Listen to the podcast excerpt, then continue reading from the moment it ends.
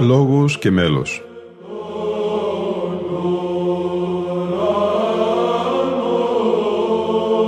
Προσεγγίσεις στη μυσταγωγία της ψαλτικής τέχνης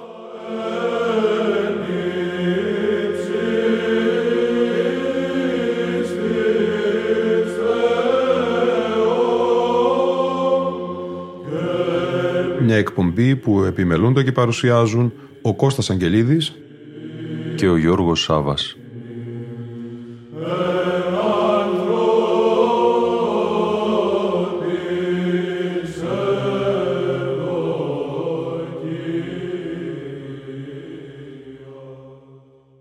Μία σειρά τριών εκπομπών μας, αγαπητοί φίλοι και φίλες, θα μας ταξιδέψει στο Άγιο Όρος, στη Σεβασμία Μεγή στη Μονή του Βατοπεδίου. Τρεις ψηφιακοί δίσκοι, ζωντανή ηχογράφηση μιας αγρυπνίας του 2011 για την εορτή των Βατοπεδινών Αγίων θα μας εισαγάγουν στην κατανικτική ατμόσφαιρα που βιώνουν όσοι ως ευλαβικοί προσκυνητές αποζητούν την ευλογία της Παναγίας στον Άθο, το περιβόλι της.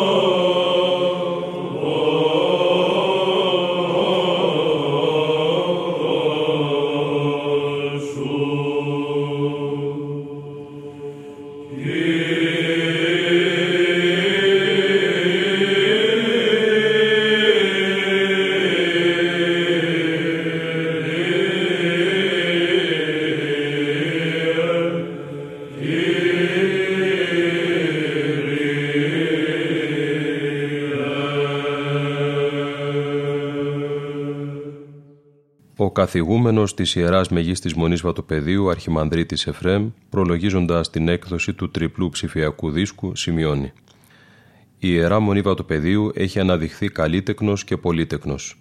Περίπου 70 από τα τέκνα της έχουν καταταγεί στο Αγιολόγιο της Ορθοδόξου Εκκλησίας. Σίγουρα όμως οι περισσότεροι Άγιοι της Μονής έχουν παραμείνει άγνωστοι. Είχε θεσπιστεί από τον 19ο αιώνα η σύναξη των βατοπεδινών Αγίων δηλαδή να τιμώνται σε μια κοινή εορτή όλοι οι Άγιοι της Μονής. Ο εορτασμός όμως αυτός με την πάροδο του χρόνου και λόγω της ιδιορύθμου διοικήσεως της Μονής ατόνισε. Μετά την επανακοινοβιοποίηση της Μονής που έγινε το 1990 θελήσαμε να επαναφέρουμε τον εορτασμό της συνάξεως των Βατοπεδινών Αγίων στις 10 ή 23 με το Παλαιό ημερολόγιο Ιουλίου κάθε έτους με πανηγυρική αγρυπνία γιατί γνωρίζουμε ότι το πιο σημαντικό, το πιο δύσκολο, το πιο ωραίο πράγμα επί της γης είναι να γίνει κάποιος Άγιος. Η επίτευξη της αγιότητος αποτελεί την πεμπτουσία της ζωής του μοναχού, αλλά και εν γέννη κάθε χριστιανού. Ο Άγιος έφτασε στον τέλειο βαθμό απάρνησης του εαυτού του και προσφέρει τον εαυτό του ως τέλειο ολοκάρπομα και θυσία ενώπιον του Θεού. Ο Θεός ευαρεστείται πολύ με αυτή την προσφορά του και τον κάνει συνεργό του για την σωτηρία του κόσμου.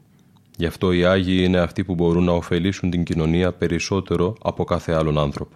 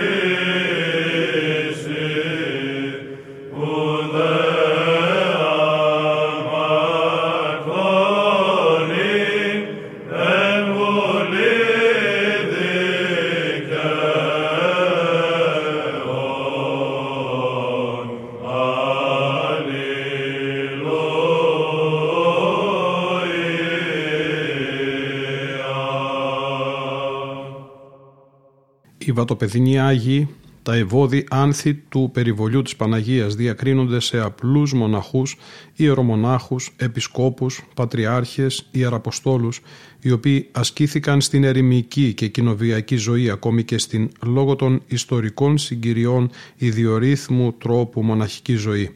Έζησαν σε διαφορετικούς καιρούς και σε διαφορετικές ιστορικές, κοινωνικές και άλλες συνθήκες, αλλά όλοι απέδειξαν ότι Ιησούς Χριστός χθες και σήμερον ο αυτός και εις τους αιώνας.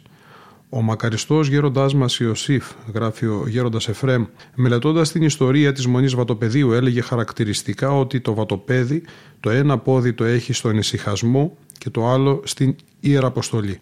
Πράγματι, αυτό δεν πρέπει να προκαλεί έκπληξη όσο αντιφατικό και αν φαίνεται. Η αγάπη του Θεού και η αγάπη προς τον συνάνθρωπο συνέχει τους Αγίους. Το εφαλτήριο για την Ιεραποστολή είναι ο ησυχασμός, η ένωση με τον Θεό και όχι η επιθυμία για δράση. Ο Ιεραπόστολος πρώτα βιώνει την αγάπη και τη γνώση του Θεού και μετά μπορεί να τις προσφέρει και στο συνάνθρωπο. Ο αληθινός Ιεραπόστολος είναι και αληθινός ησυχαστής.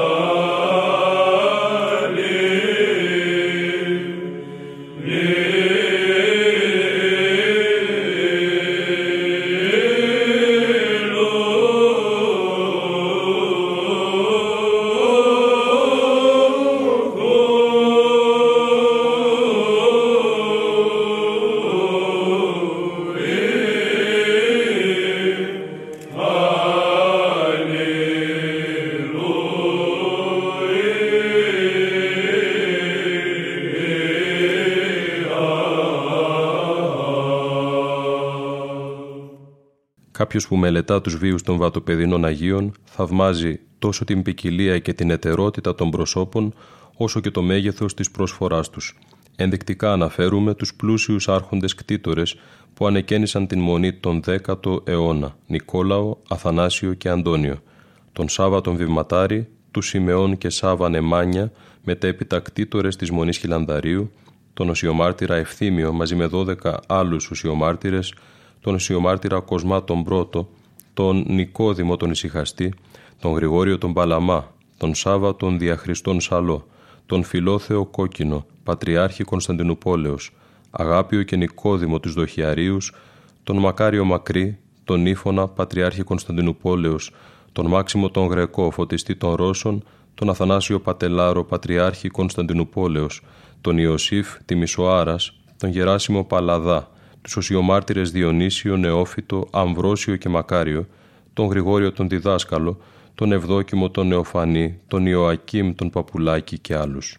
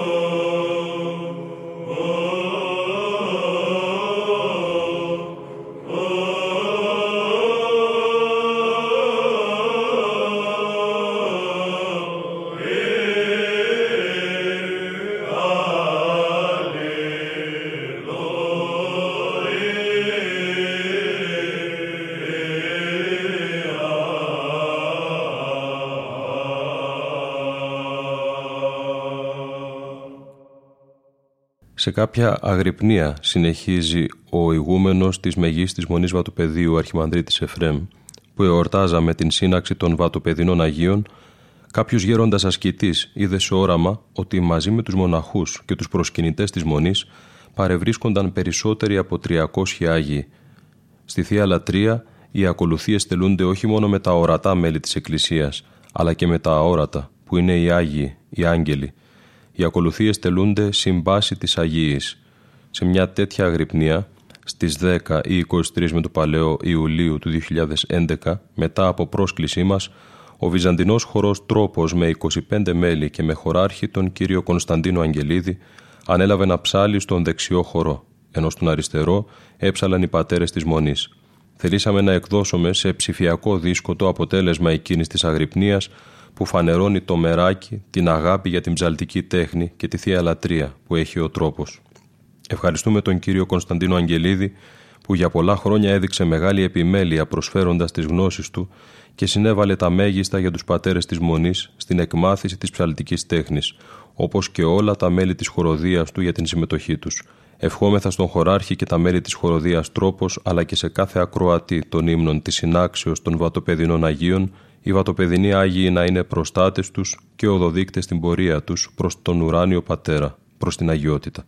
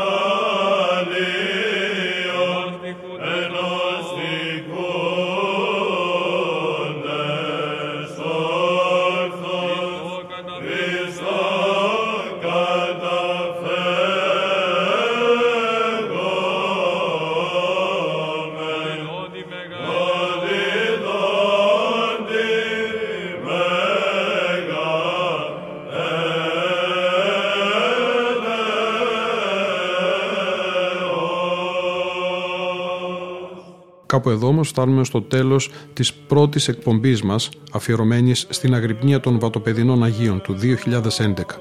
Ήταν η εκπομπή Λόγος και Μέλος που επιμελούνται και παρουσιάζουν ο Κώστας Αγγελίδης και ο Γιώργος Σάβας. Στον ήχο ήταν σήμερα μαζί μας η Λίνα Φονταρά.